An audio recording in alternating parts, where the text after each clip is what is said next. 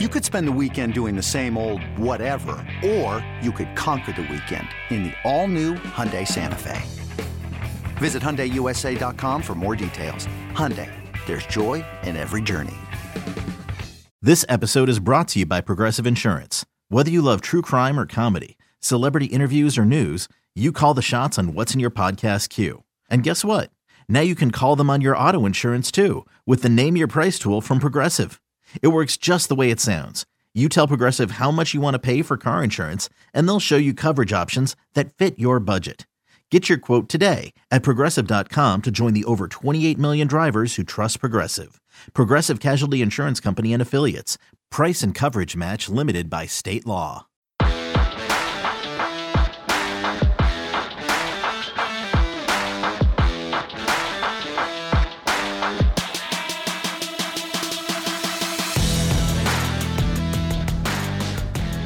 Welcome back to another edition of Through the Smoke, a Miami Hurricanes football and recruiting podcast here on the 24 7 Sports Network. David Lake joined as always by Gaby Urrutia. We got some recruiting news uh, to get into here on the front end of the show. And then, primarily, after we get through that, we're going to have a mailbag style of podcast. We asked our subscribers on the message board at insidetheu.com to shoot us questions, whether it's having to do with the team, with camp, essentially wrapping up, and or recruiting questions. Uh, I think we got some good ones here, and we'll do our best to work our way through it all, uh, touch on all the questions as quickly as we can. But first, Gaby, let's get into recruiting news, and let's start with the most recent news, and it's good news. Uh, it's 2026 wide receiver out of American Heritage Plantation, Malachi Toney commits to the Hurricanes again. He's 2026, so he is now going to be a sophomore this season. Uh, but he is he's a big deal, I think, for his recruiting class. Again, it's very very early, and uh, trajectories and developments can can uh, go a lot of different ways during the course of a high school career. But he was a highly productive true freshman for American Heritage this past season, over 600 yards. Uh, you know, advanced for his age too, in terms of the little wide receiver technique things he can do on the field already at his age. Gaby, I think this is a big commitment, even though it is 2026. Still a long ways to go before Mr. Toney signs.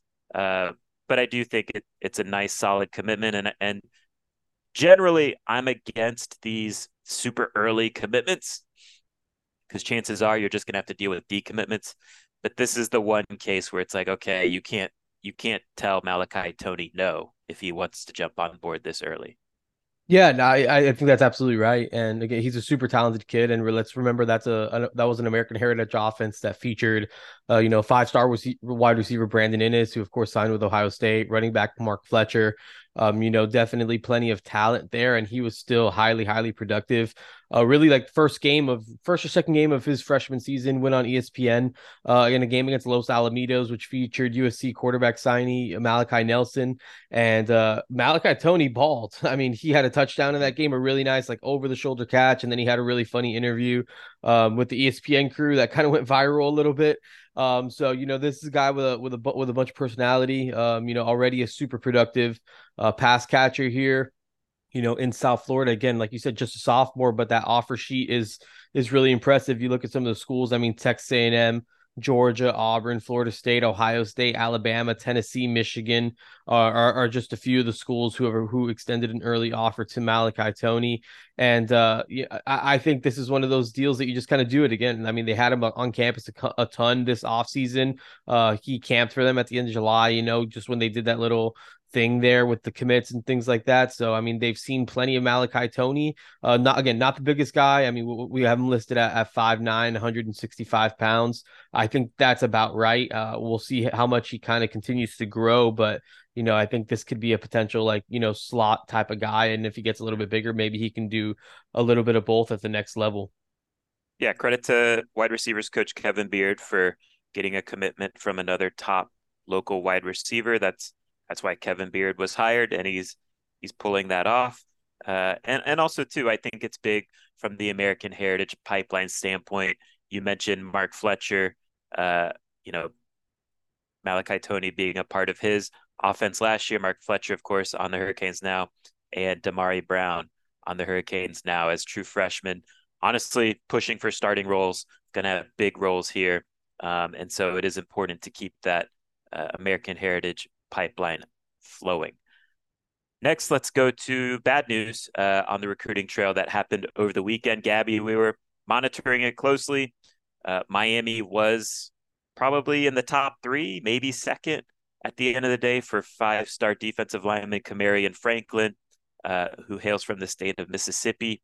He he chose, ended up choosing Ole Miss uh, on decision day on Saturday, and that's a it's a tough blow for Miami, disappointing blow uh, for the Hurricanes because they had uh, hosted them a ton unofficially on unofficial visits here uh, during 2023. I believe five times, maybe four unofficials and five or one official to make the fifth visit.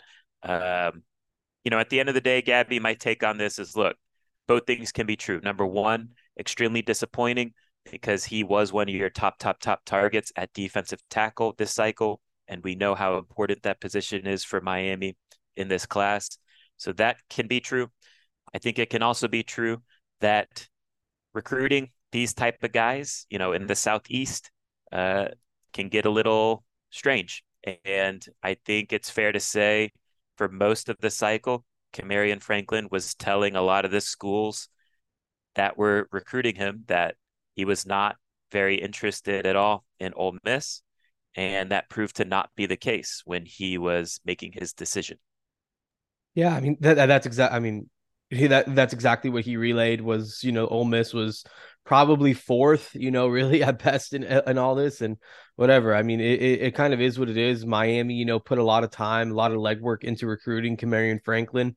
Uh, you know, with the honestly kind of the the intention, the really the perception for I would say for like 90% of the process, uh, that Tennessee was kind of the school that they were chasing. I remember the day that he kind of came and worked out. I think it was his maybe his head coach and maybe his head coach's wife that came down with him. I, am not I don't know for sure. Um, and I think uh, you know, I think like I remember Cody Woodiel, the tight ends coach, who was probably the primary recruiter in Cam Franklin, uh, turned to turned to his wife and said something along the lines of I don't know what she asked him, or maybe it was to go to the restroom or something like that. And he's like, as long as you discount the Tennessee Volunteers right now. And uh, you know, just kind of joking, you know, things like that. And like, so I think Miami was chasing Tennessee, and then at the very end, it became Auburn. Um, and Ole Miss was like not at any point brought up to me, you know, just from the from the overall, you know, perspective of Cam Franklin. It was always Tennessee and then I guess kind of Auburn there at the end. And then he stayed home. And I, I think like, you know, to your point, David, I think this is just one of those things that could the one of those types of things that happen when you recruit that region. And, you know, the the people didn't get to hear this, but you know, as we were, you know, recording, um, you know, you brought up the point about the Mississippi uh the the place that Mississippi kids typically go since that 2014 cycle, and I think only one uh, left the ACC, and that was Cam Akers in that 2017 the cycle. SEC. Yeah, that to leave the SEC to not stay to not play in the SEC, um, and you know, so it was it was always going to be a it was always going to be a what they called a different move. It would have to be a different move for Cam to choose to play at Miami. Um, and you know, again, he ended up at Ole Miss, and that kind of took everyone by surprise. And I, I think just really kind of created a lot of just like, okay, what went wrong here and what did we miss? Yeah. And uh, you know, I mean, here we are, you know, just got to kind of keep chipping away at the next one. Yeah, in general, look, there's no second place in recruiting. That's just not how it works, unfortunately. It's uh all or nothing. And but I do like that they don't shy away from going after these type of guys, even though history suggests that you shouldn't. Uh, that's not how Mario Cristobal's wired on the recruiting trail, and he's going to win, you know, one or two of these battles every couple years that he shouldn't win. And uh, they got very close to Kamarion Franklin to win in that battle. And, and, you know, as we know, the cycle isn't over. Let's see how the season plays out. Maybe Miami can circle back around.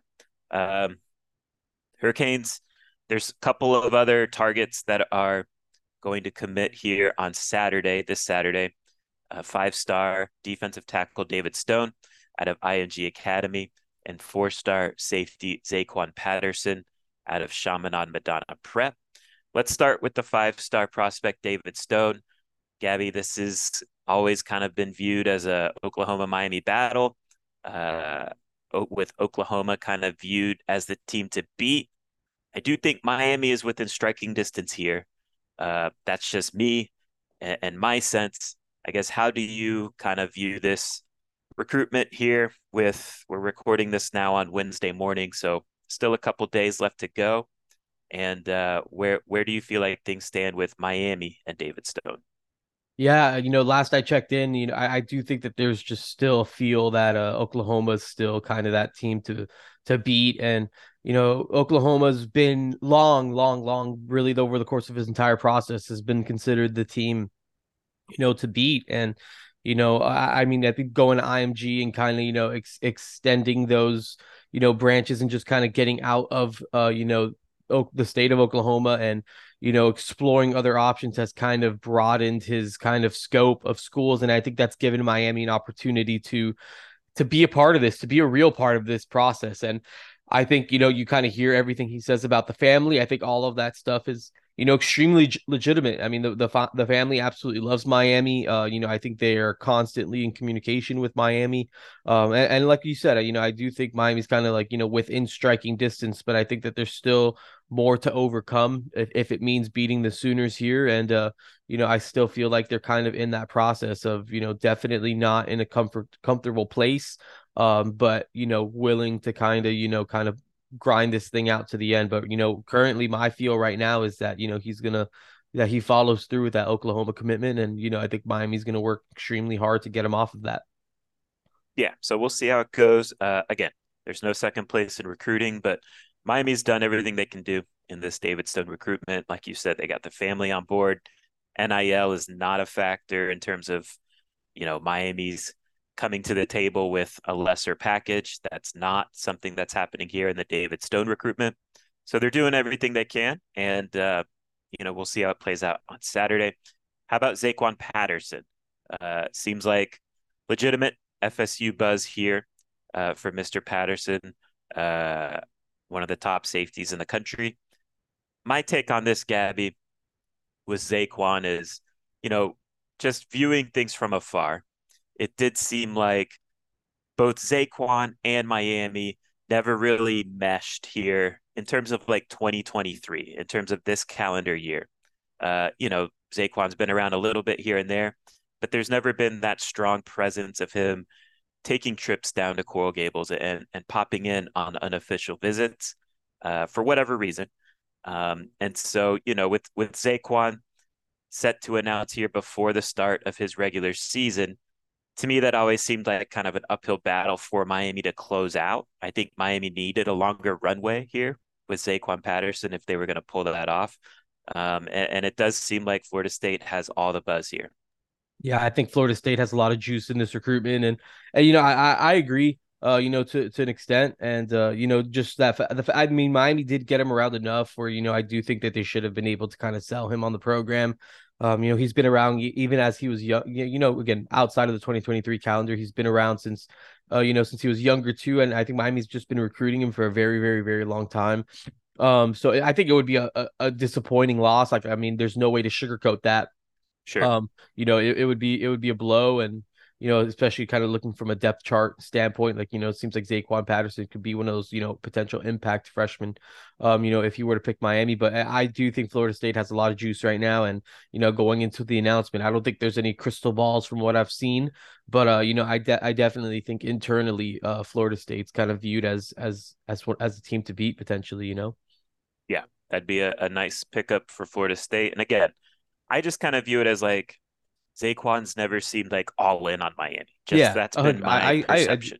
I, I, I definitely. I mean, I think he's you know taken longer trips to like Michigan and even Ohio State, Auburn, like all those types of things. Like I do agree that he's never just done that. Like I'm going to spend the next two days at a Miami spring practice and, you know, kind of right. see everything. Like, I don't even, I'm not even sure if he went to a spring practice, just like, you know, while the recruiting was kind of open and stuff like that. Like, I, I, I don't remember seeing him there. I think I remember he was at camp, he was on campus maybe just after spring football for an unofficial visit. And again, that was like a one day thing. I know he came during one of those um, you know, he came a little bit later during one of those spring recruiting visits. I think it was like a later in the day, like he kind of showed up in the afternoon um on a day where they had like David Stone and all those guys, but like didn't even like, you know, watch practice that morning or anything like that. So um yeah, I mean, I, I think to an extent, you know, it doesn't it doesn't necessarily seem like Zaquan has been like, you know, fully like totally all in, but I do think that there were points um, you know, of the cycle yeah, where Miami agreed. felt like they were very, very in that recruitment. And you know, I think even especially this summer,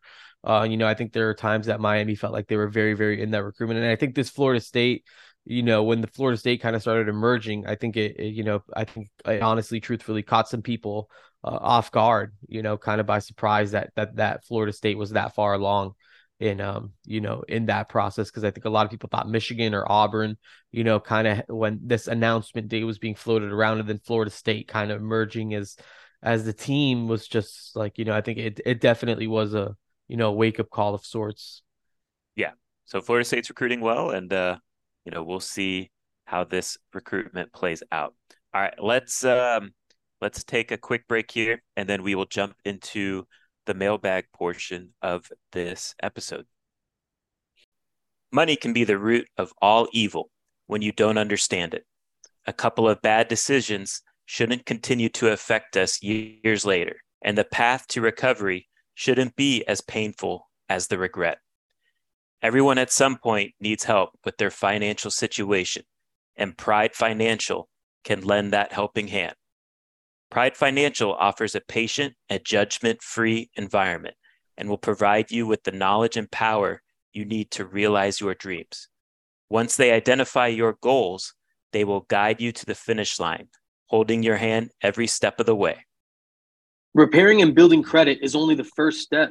They'll educate you on a variety of banking and financial institutions, what resources they offer, and how to maximize funding for your financial needs. Gain access to a vast network of realtors and licensed dealers to receive outstanding deals on prime real estate and the newest vehicles to fit your lifestyle. They even offer education and services to assist those more involved on the business side of things. Text 305 393 7698 or email global choice underscore consulting at yahoo.com to book a free consultation with Pride Financial, and let's take pride in our finances. This episode is also brought to you by Midway Sports, your one stop shop for all of your sporting good needs, located just two miles south of the University of Miami.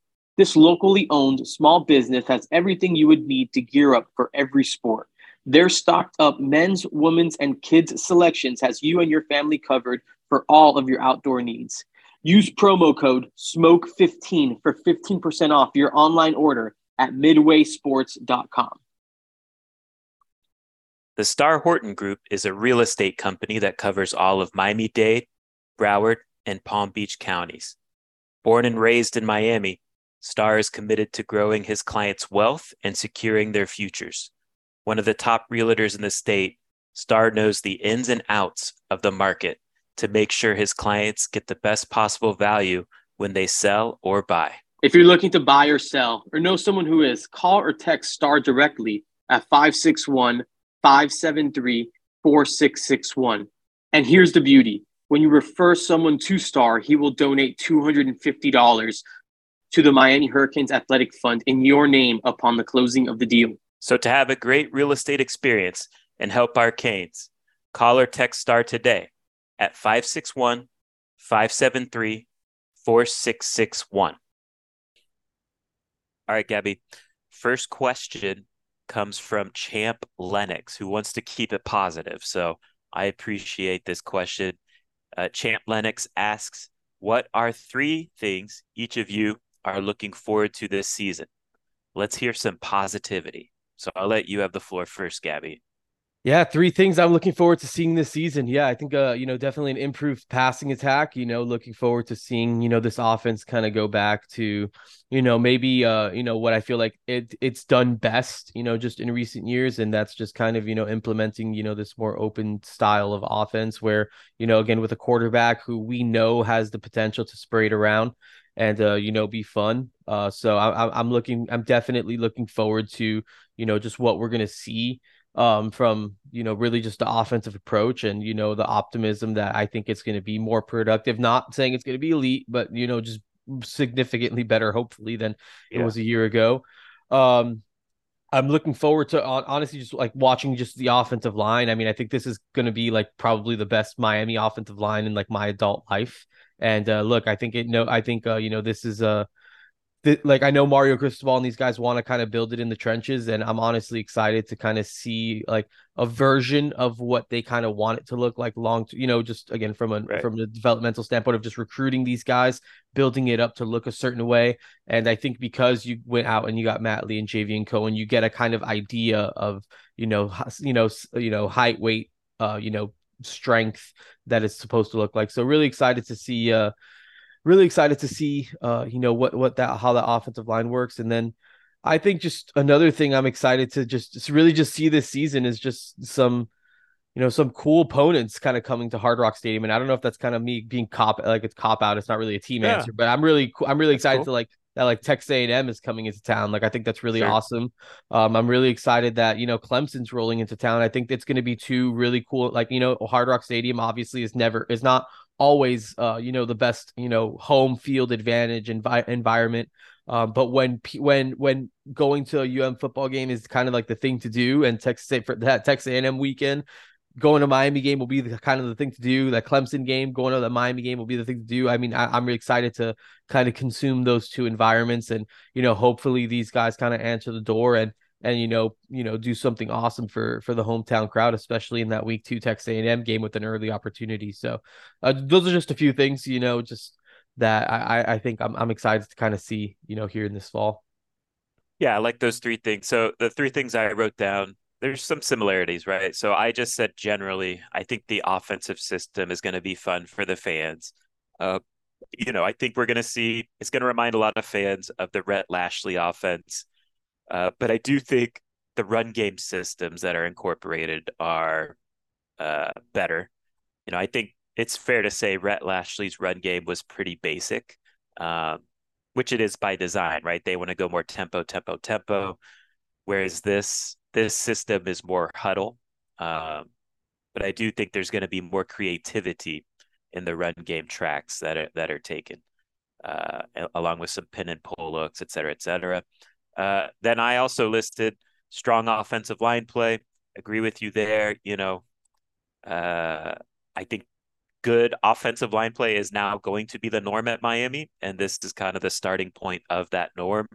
Uh, and I think the fans and even us, right, we're going to really have an understanding about the difference good offensive line play makes for a team in general. Um, I think it's going to elevate the offense. Uh, you know, there's a lot of the same personnel outside of the offensive line, and I think that same personnel is going to be able to produce a lot better. Number one, because I think the system is a better match for the personnel, but number two, just the offensive line is going to allow the passing game to develop uh, with the time that they give to the quarterback, and also they're going to open holes that the running backs just simply won't be able to miss. Um, and, and those are two areas that weren't there on a consistent basis last year. Number three, I'm going with uh, Rueben Bain.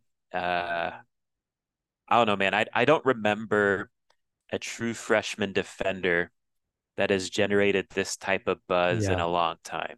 Um, maybe like Shaq Quarterman back in 2016. Uh, but I think Rueben, I think the buzz surrounding Rueben Bain's even greater than it was with Shaq Quarterman. I don't know. I think he's I think he's gonna be really, really special already as a true freshman, just some of the things I hear. So those would be my three things uh, that I'm looking forward to this year. Next question comes from Vandy Kane 34. As of today, which side of the ball is the stronger unit, offense or defense? Yeah, I don't know. I'm kind of going back and forth with this one. Um, I don't know. I, I think I, I don't know. I, I think I'm a little bit maybe more optimistic about the offense, and I know the defense has kind of you know done its thing too. But um, I, I think that offense at its best might be a little bit better. I don't know. I think I could probably be swayed either way, but I'll probably lean the offense right now. I think it's pretty close. I agree. For some reason, I want to give the edge to the offense too. Um, but honestly, I think both groups are like at the end of the year when we look at the advanced metrics, I bet both the offense and the defense are in the same range of wherever they fall nationally, right? Um, that's just me. I do think, you know, the system is going to provide a, a big boost for the offense. And I think system can overcome personnel deficiencies uh, on offense more so than defense. I think defense, you know, look, system matters there too, no doubt.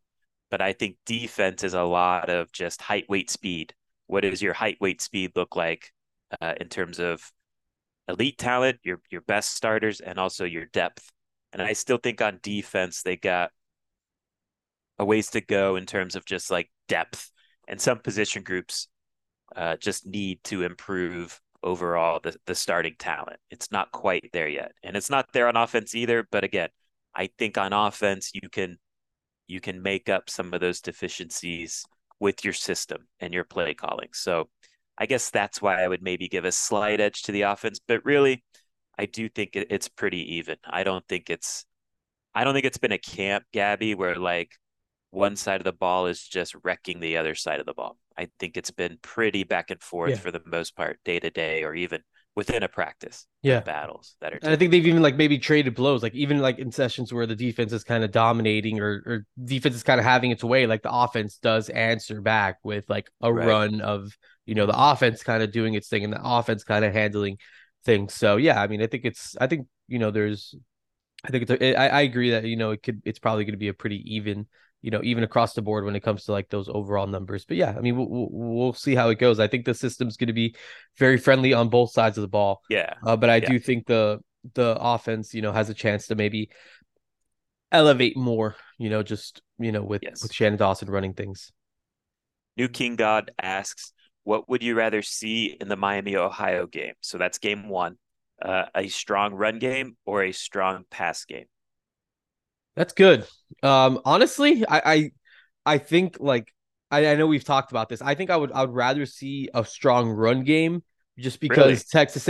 But this is this is kind of like my my rationale there. Okay. So I, I would rather I'd rather I'd rather kind of I'd rather Miami kind of show that they're going to run the ball against Miami of Ohio because that's like Mario's mo or whatever. And then kind of what we talked about about how they need to beat Texas A&M is like through the pass. And like obviously I want to see I'm not saying I don't want Miami to pass the ball. I would just rather Miami display like a really strong running game against Miami of Ohio Texas A&M rolls into town. You're not going to beat them that way the next week, and then you kind of just like maybe get him so focused on the run because Miami ran the ball so well against Miami of Ohio, and then you just kind of start spraying it around the yard. It's kind of like what, what you talked about, like you almost like pass it to run it. You know, like you just want to kind of get out there right. and be able to kind of open up those passing lanes. Uh, you know, early in that Texas A&M game. So maybe if the running game is you know strong or like you feel comfortable with it you know you can kind of go to it when you need to and not ha- and not try to beat Texas A&M by kind of running it down their throats but I also think if they run it well against Miami of Ohio they're going to try to run it against Texas A&M so I don't know that was kind of just like my little mind game uh, approach yeah. to that question I want to see them have a strong pass game against Miami of Ohio because number 1 I don't think you can just like flip the switch of like, okay, we're gonna hide some stuff against Miami of Ohio. We're gonna just win by running the ball a ton against Miami of Ohio, and then all of a sudden find a rhythm in the passing game against a Texas A&M defense with personnel that's littered with NFL guys. Like I just don't think that's how that works, especially for this offense. Like they're just not at that point to be able to do that type of stuff, and so I think you got to come out game one and look, they're going to be balanced, right? No yeah. matter what they do. Uh, but I do think it's important for them to establish confidence in the passing game. I think that's big for the quarterbacks. I think that's big for the receivers this year. Um, you have to show that ability, and the only way you earn that confidence is by doing it. And so I think you have to do it in that one game before Texas A&M. Uh, I agree with what you're saying. Like I do, th- if I was to guess which way it will play out, I think they will just lean on the run game. Yeah. Um, but I don't know if that's necessarily the best thing for the trajectory of building out, you know, this offense over the course of a season. Like navigating, if we're talking about like navigating the season and which is more important, it's much harder to get a passing game in rhythm than to get a run game going. I think if you can get a run game going, you can do it anytime you want, right? That's just about mashing people. Whereas a passing game's more choreographed and timed and uh, you know, it's like a dance out there. So I would prefer to see the passing game on point if you made me pick between the two. Um, and and in general too, like I think I'm kind of assuming the run game's going to be good to go this year. Yeah. So maybe that's part of it too. Whereas the passing game, I think it'll be better, but we got to see it. I think. For sure. So that's where I'm at with that question. That's a good question though. Um, J Rock 13 asks, has NIL as well as negative recruiting against us played a significant role in missing out on so many of our primary targets? And guys, we've spent a lot of energy recruiting or was the disaster that took place on the field last year the main factor we aren't getting any of these guys? So I'll go first, Gaby, and you can just, you know, tell me if I'm crazy. The way I read this question is, I mean, I think two things are going on. Number one, absolutely, Miami was terrible last year, and they're getting negative recruited off of that performance last year, which is going to happen, right? That's how this works. Uh, Miami was five and seven, and they were a bad, bad, bad five and seven team. Uh, and they've made sweeping changes. You know, on the surface, it's easy to sell how things are unstable at Miami, right? Mario Cristobal went out and made all these big changes at the coordinator spots, which I think is a good thing overall because the reset button unfortunately needed to be hit after last year. And so now, you know, they just got to wear it, that negative recruiting off of last year, until they start playing games this year and recruits can see how the new systems are taking hold. So that's number one. Number two, you know, I do think it's fair to say, like, from an NIL perspective, Gaby, like, don't get me wrong, like, Miami's NIL is still in a good spot. So that needs to be said on the front end. But I do think it's fair to say Miami did kind of have a head start in the NIL era, uh, and that you know the John Ruiz Life Wallet uh, funding definitely poured gas on that fire and allowed Miami to, you know, be ahead of a lot of other programs. I think since the end of the 2023 cycle, a lot of other programs have caught up and become more organized. And so I think number one, the NIL market is just generally more competitive. Um, and, and, number two, I, I do think programs, frankly, are overpaying relative to what the rest of the market is willing to pay.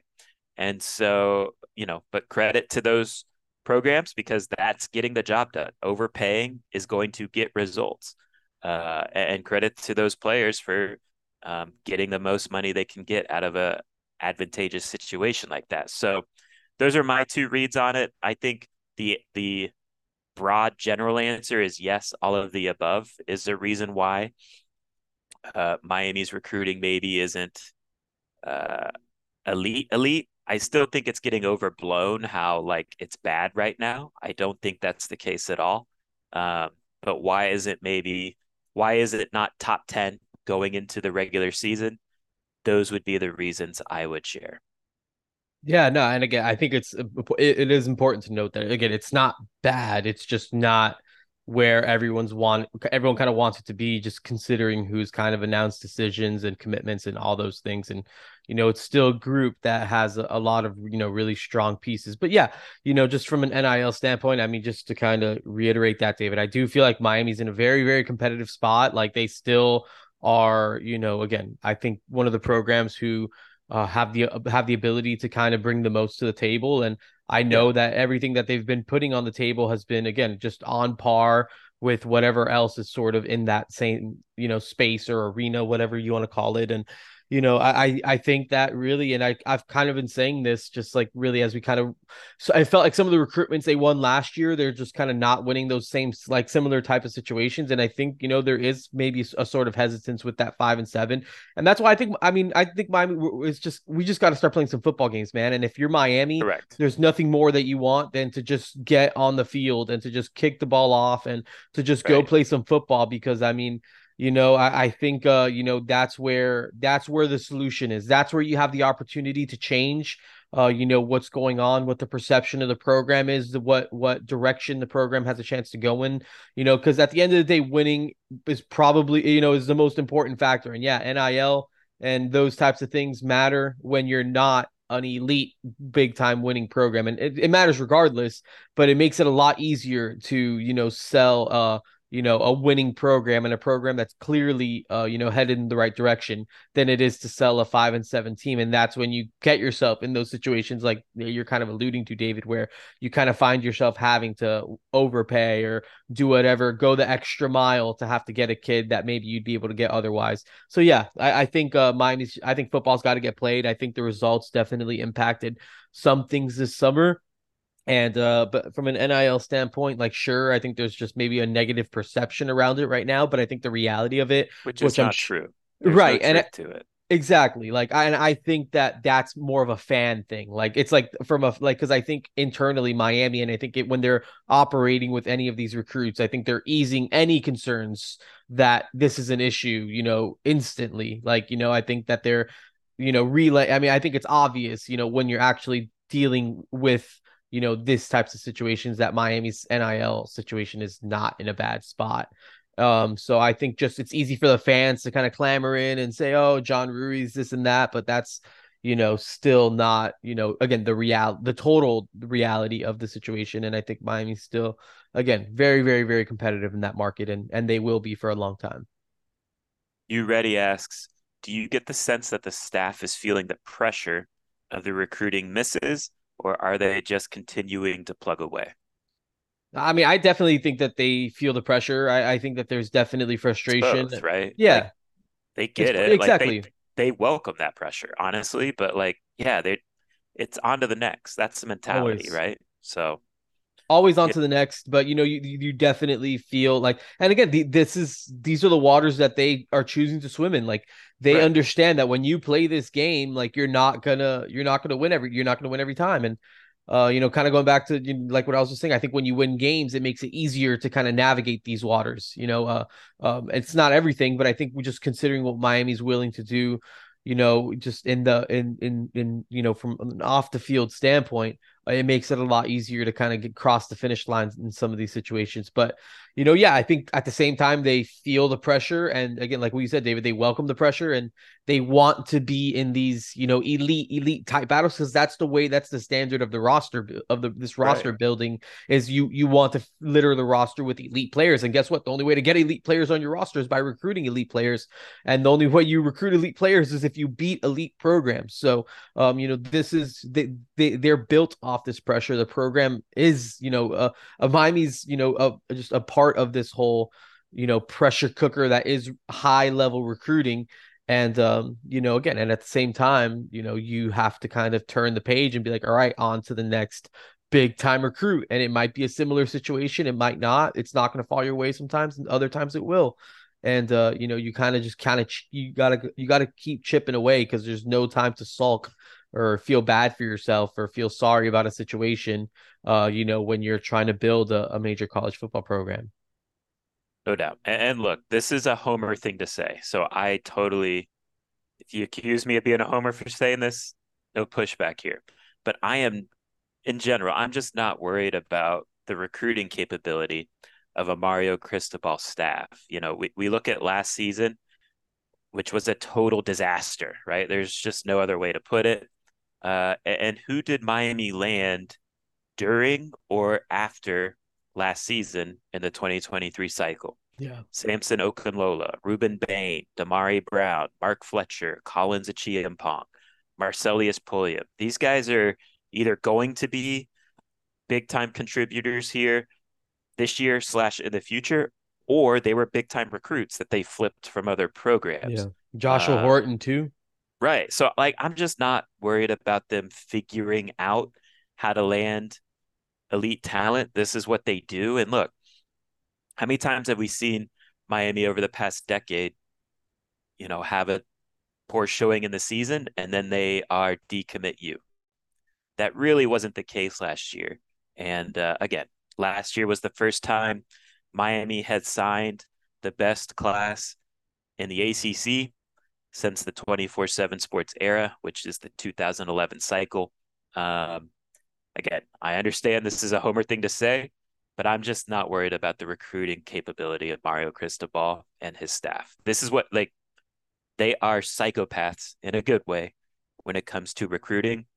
And it's on to the next, you know, like, okay, we missed, you know, their their mentality is we miss on this five star, we're gonna go chase another five star. We miss on that five star, we're gonna go chase a top fifty player. We miss on that top fifty player, we're gonna go chase a top one hundred player. Um, so they just they find a way to figure things out, and uh, talent acquisition is, you know, from a big picture perspective, is not a concern I have when it comes to this regime. Anything else, or move on? No, no. I mean, you you crushed that. Tags 305 asks 21 in the boat right now uh, in this recruiting class. And he's saying hypothetically 25 uh, is going to be the number. Who are the ideal four and who are the realistic four to fill these slots? So let's just say, let's say ideal four. Let's leave realistic or whatever. If you want to mix it in, weave in yeah. some ideal or realistic, however you want to go with this. I, I just how do we define realistic? Because again, I mean, we talk about what these guys uh, did at the end of last cycle. Like, if if I would have told you at the end of last year, like, oh, this is the realistic option, and then rattled off Damari Brown, Mark Fletcher, and all those guys, you would have been like, you're a psychopath. So. Right. Um, I mean, uh, ideal could potentially be realistic, so it's fine. I think it's fine if we keep them in the same boat. Okay.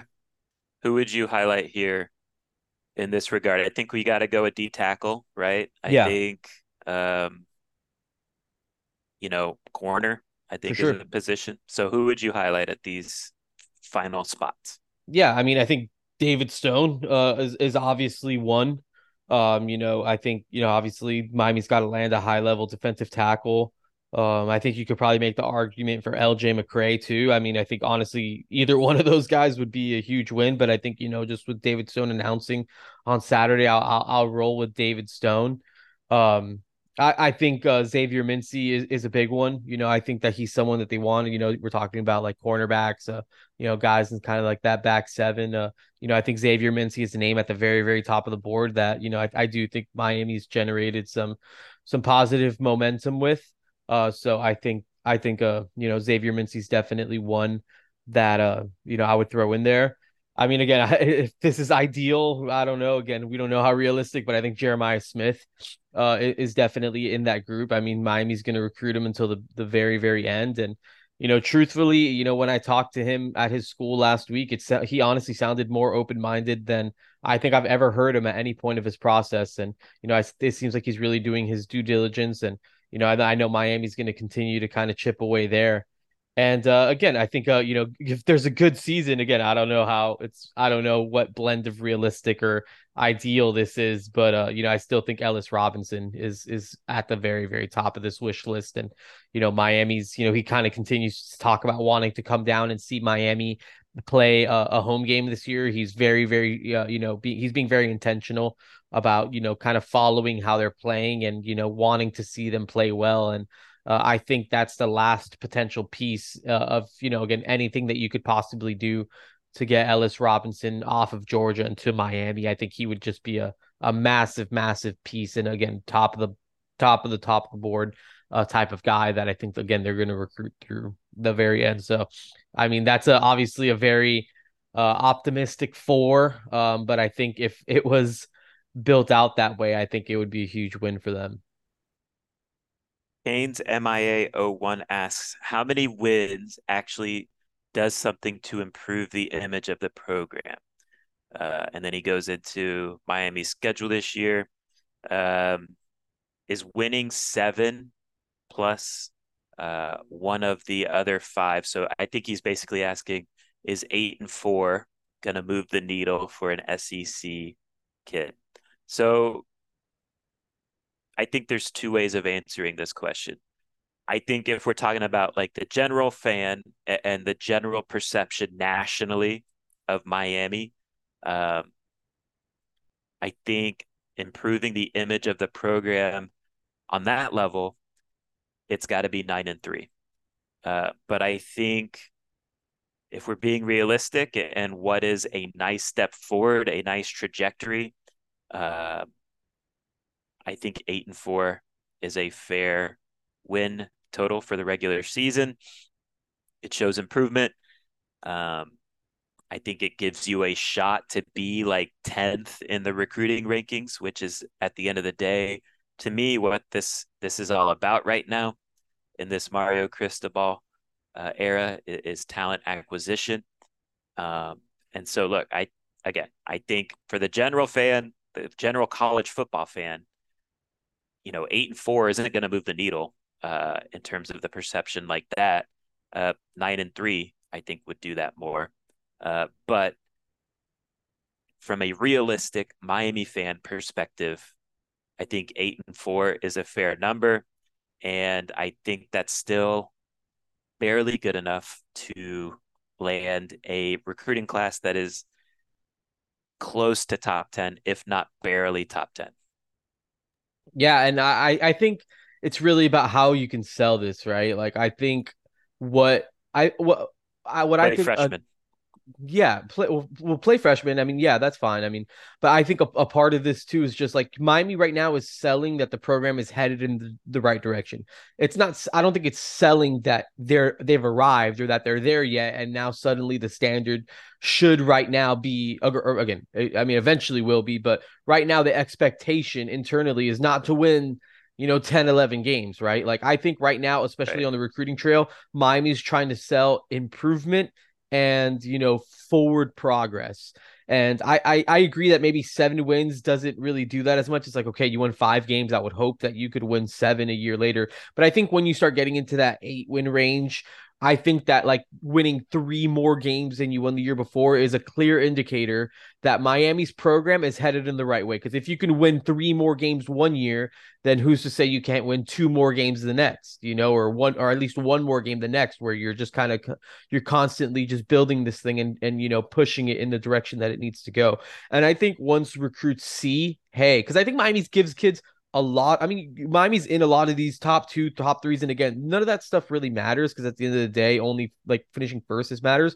But I think Miami gives kids a lot to think about, and I think they give kids a lot to be excited about, and I think they do put themselves in position to be to have a seat at the table because I think Miami does have a lot to offer just from a you know just a co- from a college life standpoint. You know, Miami, the University of Miami is a great place to go to school. You're in Miami, you know, all those things. I think off the field, Miami again has has presents opportunities where you can you know take care of your family and you can take care of yourself and you can have a nice you know three four years of college. So i think you know developmentally you know i do think that miami has a good group of coaches in place that you know can get guys to the nfl and you know nfl guys come down to miami to train in the offseason. Why wouldn't you just spend your college years here? So i think miami has done a really good job of setting the program up and presenting the program as a place where you can kind of do what you need to do. And I think one of those key factors, and I think if you kind of also show, hey, and we're going to win, and this thing is going the right way, and you could be a part of taking it to that next level,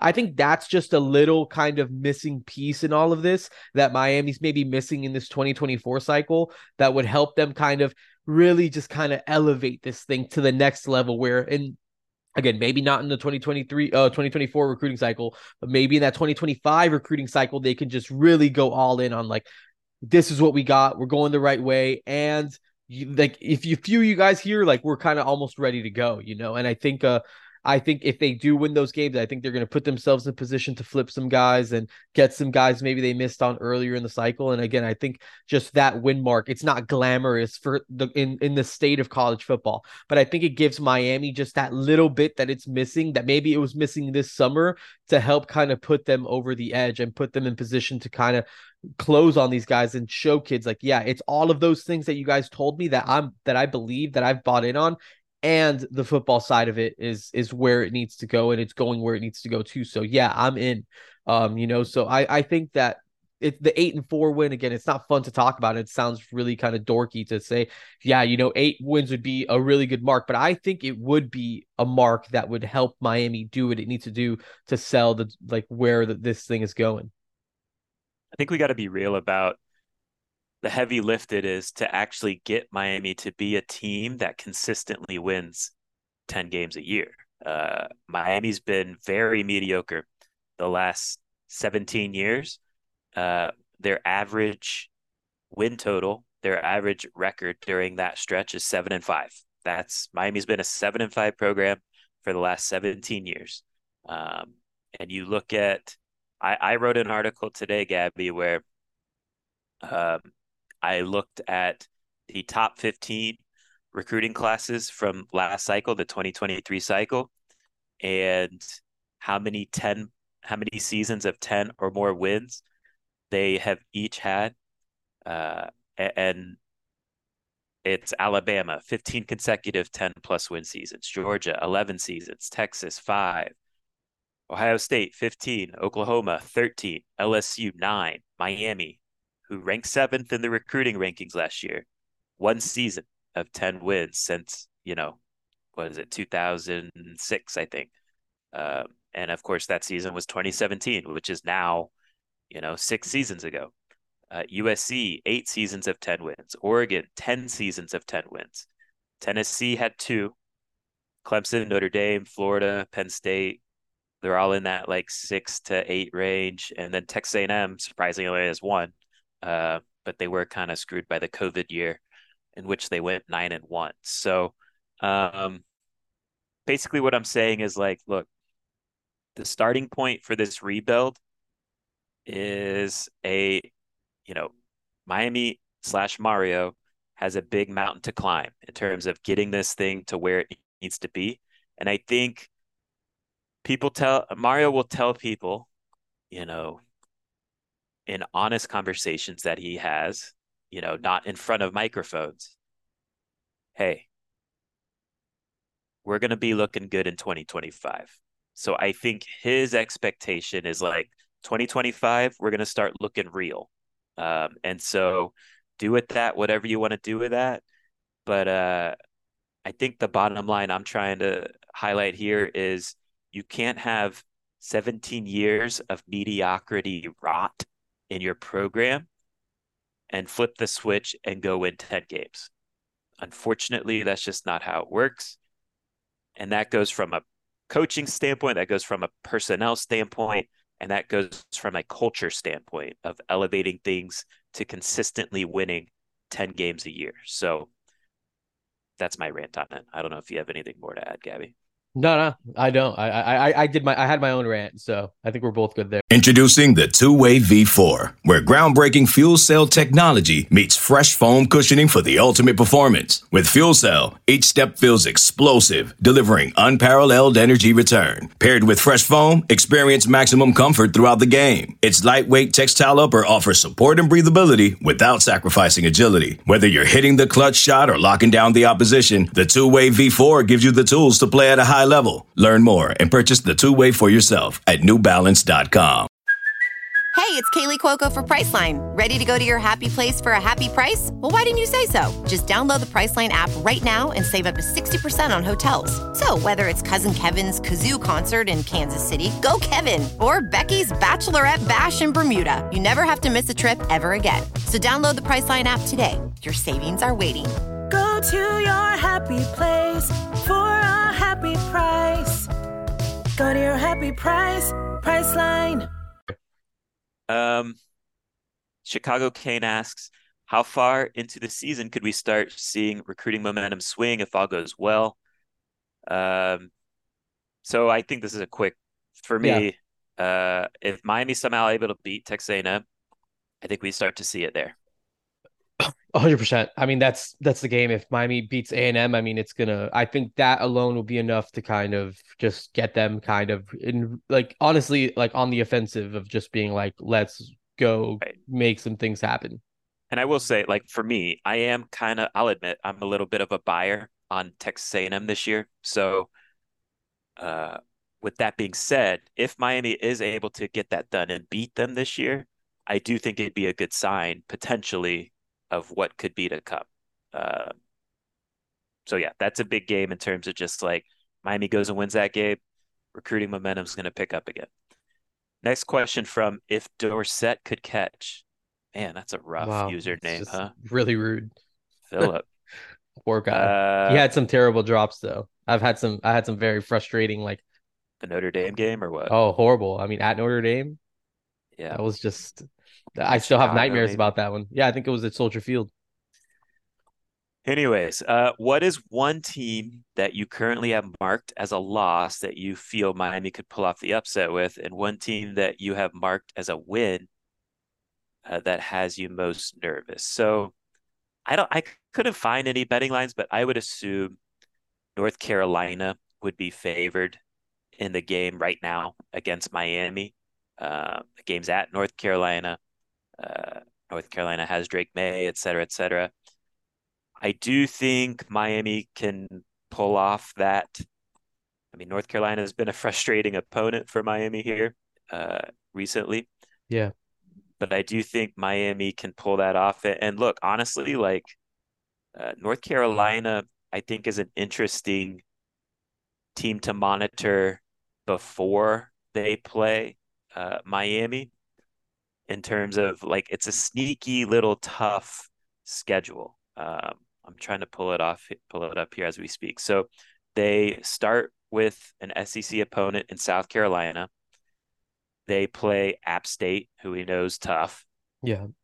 They play them at home. They play Minnesota at home. Again, Big Ten team. That's kind of tough. Then they play at Pitt in their fourth game. So that's kind of a tough little four game Yeah, stretch. If you go, and I don't know which way this is going to go, I think North Carolina is a team with a lot of question marks um, and a lot of positives.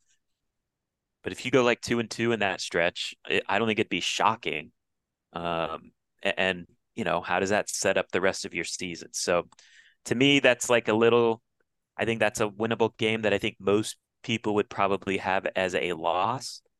Um, and to me, like in terms of like predicting a a team that Miami should be that they could get upset by. I mean, look, it's kind of like grasping for straws right now because like I wouldn't straight up predict Miami to lose to these teams. But if we're talking about like weird schedule slash culture type of stuff to be, you know, just like kind of a wary eye on at Temple is kind of weird to me. Again, I don't think Temple's good, but you're playing Temple on the road. That's just weird. Like, is Miami going to get up for that? It's more of just like a culture thing of like, okay, is Miami's culture going to take the next step and take these type of opponents seriously? And in a similar vein, uh, Georgia Tech, you know, you're you're playing Georgia Tech coming off a bye week. We've seen Miami be pretty sleepy over the last five years coming off bye weeks. Again, I don't think Georgia Tech straight up should beat Miami at all, but it's just more like culture type of questions where it's like, okay, is Miami going to handle these type of situations? So that's how I would answer this question. Yeah, I mean, I think the, the as far as like a team that maybe we have kind of chalked up as a loss that maybe could be a win. Like when I'm saying eight and four, like honestly, one of the teams that I'm kind of drawing into that four losses is like a team like North Carolina. Um, you know, so I think North Carolina could definitely be a winnable game. I mean, their star wide receiver is currently still ineligible. I mean, he was going to be a huge, huge piece for them, uh, for Drake Maye. And uh, you know, I think if he's not eligible to play, I think it's going to be a huge hit to their offense because he was generating like some serious, serious um buzz. You know, the the the Kent State transfer. Uh, I think his name's Des Walker. Um, Te- so I Tez Walker, I think. Tez Walker. Okay, Tez Walker. Um, you know, so I think North Car- I think that is something that hurts North Carolina. Um, you know, I think a sneaky, I mean, again, it's not really sneaky, but like obviously going to NC State, right? Like in, right before Right. Florida State is is really tough. But if I was going to one of those games that's like, yeah, this is a game Miami should absolutely win, that I think could be um, you know, tough or like maybe not is, you know, I think that Boston College game, I think it's Thanksgiving week. I think it's like the isn't it like the Friday after Thanksgiving? And it's a, it's a noon game, a noon kickoff in Bo- you know, of course in Boston, which is going to be freezing cold. And uh, you know, I I I always get Just worried. culture type. Yeah, Another yeah, culture exactly. type game. another you know? culture game. You know, can can you can you kind of battle Go through the conditions business. and go take care of a Boston College team that you should beat uh, on what's going to be a very very out of your element, uh, you know, game. I think Louisville at home too is another Yeah. culture type game where it's just just like okay, let's say at NC State and at Florida State doesn't go as as you had hoped. That Louisville game could be very sleepy from a Miami perspective Oh, of yeah. like are the is the team still engaged? The fan base like fans probably won't show up to that game, et cetera, et cetera. So uh, we'll see. Navigating a season in general is something that the program has been poor with here over the past decade in general. Jazzer asks, what are the backup plans at interior defensive line if we miss out on David Stone?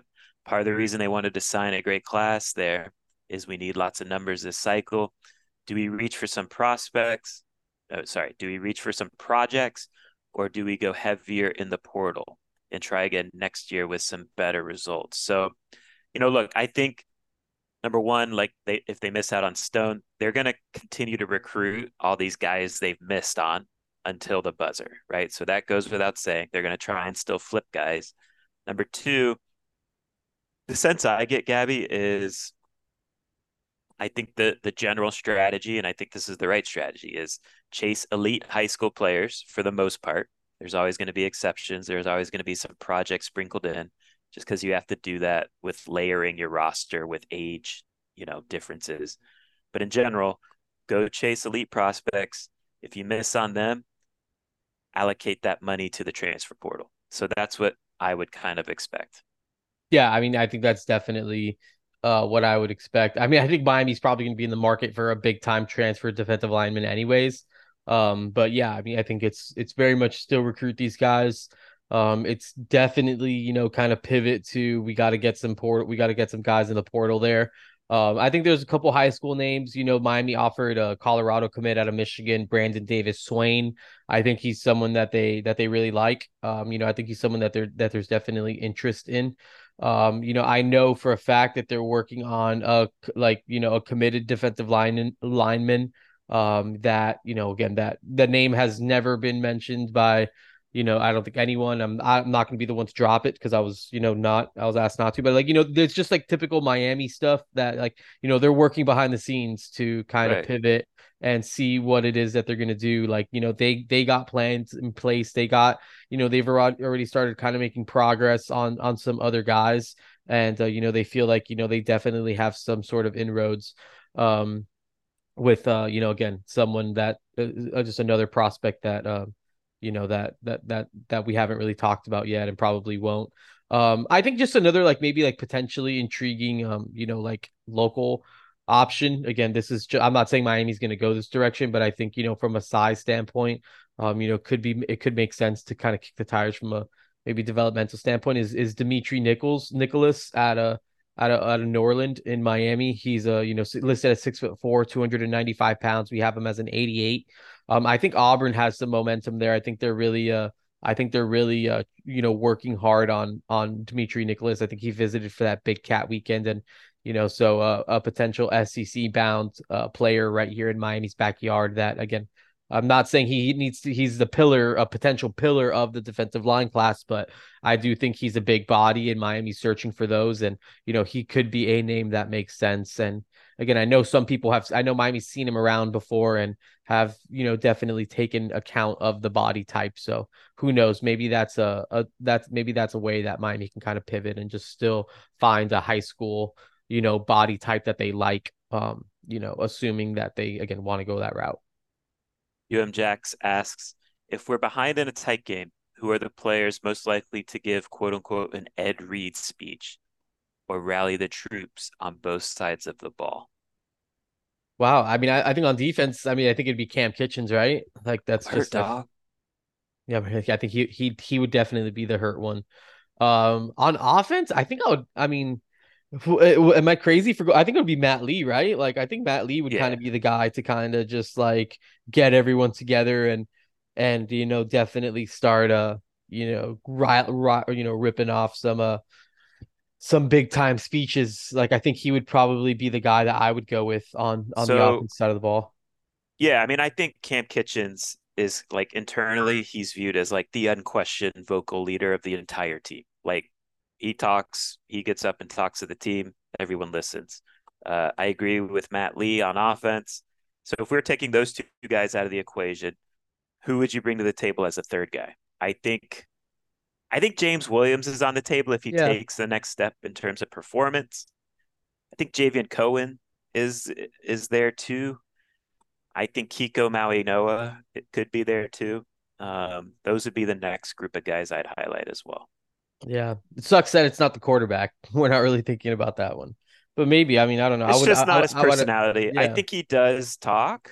I think he does, but it's you know, you don't want a guy to force force it and, and be someone he's not. And uh, you know, I think Tyler would do it, but I don't know if he's the go-to guy, if that makes sense. Yeah, I would like to see Wesley be like. I think maybe he could potentially be in there. I know he's he's kind of said some stuff.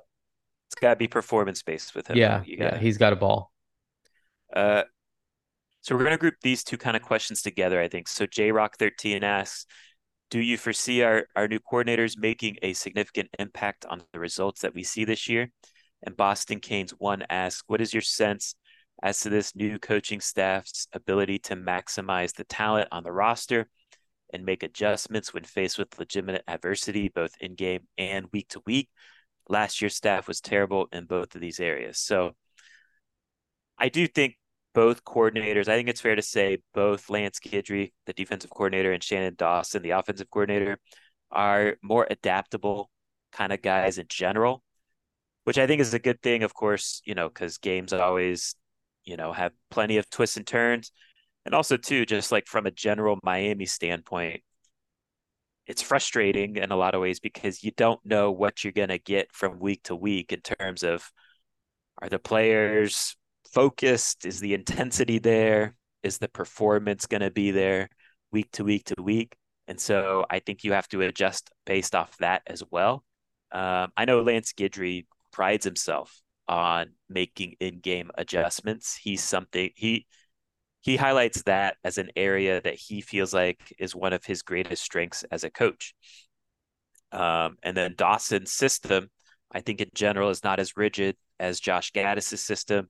You know, Tyler Van Dyke is going to have a lot of freedoms at the line of scrimmage that he didn't have last year to make some calls and checks. So I also think, you know, personality fit wise and, and scheme wise, these guys are a much better match than Miami right now. And so, you know, look, I think this is more so on the offensive side of the ball. But when you're playing for a coach that you're not really feeling, I think when adversity hits, there's going to be a quit factor. And so I think we saw a little bit of that. Um, and so I think these guys, these new coordinators, are going to do a, a much better job of connecting with the players and getting on the same page. The buy-in's better. Um, I will say this though, Gabby, and this will be the last thing I say on the new coordinators. I am interested to see how they navigate the season in general because look, Miami's a different animal than where they've been. Uh, and, and as we know, things can get really intense if the results uh, are not coming. And I don't know, and, and maybe it's maybe they shouldn't know because they haven't been through it yet. But I don't know if Shannon Dawson and Lance Guidry fully understand what's coming with in terms of like scrutiny and all that pressure. Um, if the results go sideways a little bit because they've never been at this level of a program before. So that's one little area I'll be watching. But what are your thoughts on the new coordinators? No, I mean a, a lot of a lot of what you said already. Uh, You know, I think I think I think one of the first things Lance Guidry said when he got here, I think it was during the spring. It might have been during the spring. Uh, he talked about like how many different defenses he's kind of been able to kind of be a part, just how long he's been coaching defense, and you know, even I think he started, said he started on the offensive side. I think he just understands different ways to kind of get things done. And i think his kind of like his approach of just like not being so married to like one particular way of doing things uh, I, I think gives him the ability to kind of have an answer for whatever is kind of coming at him. And again we'll kind of well obviously that's to be determined because we haven't necessarily seen it yet. But I, I, do, I do again, just like the fit. I think the fit is better. I think for for where this this program's at right now, I think this is the type of guy uh that that Miami needs right now. Someone who is willing to is capable of you know having you know answers for these sort of questions or when adversity strikes, you know, kind of knowing where to go. Um, you know, so I, I I'm optimistic that you know Lance Guidry is gonna again. We'll see how the defense actually performs and what that actually looks like. But I I think he's like you know willing and uh capable of of dialing some things up and you know again just uh, getting creative when he needs to get creative and making changes when he needs to make changes. And I think for Shannon Dawson too. I mean, I, I think that again, I I think it's all going to come down to, and we've talked about this before, is how much is how much is Mario Cristobal going to kind of let go of the rope, you know, and kind of let him you know, kind of let them kind of do their thing, you know, in the air and, and passing the ball around. And of course, he wants to run the ball, control the line of scrimmage, all that stuff. But I do think, uh, you know, you kind of go back and watch those Houston offenses, and while they were balanced, they always featured a, a very strong pass attack. And I think as as long as there's just kind of a freedom for Coach Dawson to kind of, you know, do what he, what he wants to do and you know assuming the personnel kind of answers the call and you know performs i think uh you know again i'm i'm just optimistic that it's just going to be better. And again not not not top, not best in the country but i think it's going to be uh you know a, a fun unit to watch that's going to again i think it's going to they're going to be able to put defense on their toes rather than you know having to you know, kind of maybe, you know, again, you're gonna have to adjust. You're gonna have to do all those types of things. But I think, uh, especially up front, you know, again at the line of scrimmage along the offensive line, they're so stout. And again, as long as they're healthy, I think he's gonna, you know, have a chance to, you know, again, do things his way. Attention, business owners. I'm going to say three words you've probably heard of by now: employee retention credit. If you're a business owner with W 2 employees and you haven't explored this program, you need to schedule a call with our friends at Forman Law Offices ASAP. The employee retention credit can put thousands of dollars back into the hands of business owners. However, the rules are complex and have changed many times since the inception of the program. You need to have a qualified law firm with experience in the ERC. Evaluate this for your business. You won't owe them a dime until you get paid. All you have to do is go to erclawyers.com and fill out the short questionnaire to schedule a call with their team. Two minutes may be worth thousands of dollars for your business. Get it done today. ERClawyers.com. Tell them TTS sent you for Through the Smoke. Are you a business owner or manager in need of seasonal or temporary staff? Let the folks at LT Pro Enterprises assist. The folks at LT Pro Enterprises can help you find laborers for your business in the state of Florida with an expanding footprint to other states as well. Reach out to Lionel Torres at Torres Lionel 1, the number 1 at gmail.com. LT Pro Enterprises, your source for all of your staffing and labor needs. Over unders brought to you by Paul Erickson. Yeah, I like these. Mark Fletcher, nine and a half touchdowns. I'm going over. Wow. I know it's crazy. I'm going over. Okay, I'll say under. I'd say like eight. I think he's gonna have like twelve. I think he's gonna. Sc- I just think he's gonna be like a goal line back. Like I think he he's gonna be. get. He's gonna get like. I think he's gonna have like four two yard touchdowns at least. No doubt. I agree. And I think it's, in some of these. I think in some of these early games, like he could like I, I could definitely see him do being like a two touchdown against Miami of Ohio, like two, three touchdowns against Bethune Cookman guy. I mean, like you have five in just like regular random games. Like I think he could definitely get like up over the nine and a half mark. There you go. That'd be, I mean, That'd be a very good sign if that happens. I think Yeah. eight is still even a good sign. Yeah, no, it would still be really good. What was so last year? The leader was four, right? Yeah, I think so. Uh, Colbie Young, 750 receiving yards. Yeah. Um, I'll go. Me, this is easier. I'd go over on this. Yeah, I think I'd go over too. Cam was gonna go- Kinchens, three and a half interceptions. So I'll, I'll, I'll, I think I'll take the over there too. Okay. Maybe. I'll say under. Uh, number one, I think QBs will be, you know, not testing him as much this year. And, you know, look, if we're being honest, like three picks is still a really good season. Yeah. Um, you take away his three pick game last year from Georgia Tech, he would have ended with three, right? Yeah. Um, so I'll have Cam Kinchens at three interceptions. Love it. Rueben Bain, six and a half sacks. This is tough for me, but I don't know. I, I I'm gonna I'm gonna I, I think I'm gonna go under. I think I I kind of thought like he'd be like a five and a half six sack guy. I'll go over. Wow. All aboard the Bain train. All aboard the Bain train. I love that.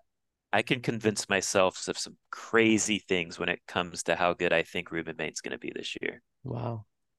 But You want you can, can we hear some of them? Like what, what do we got here? I think he could lead the team in sacks, Wow. which I, which I think puts him in that 10 sack range.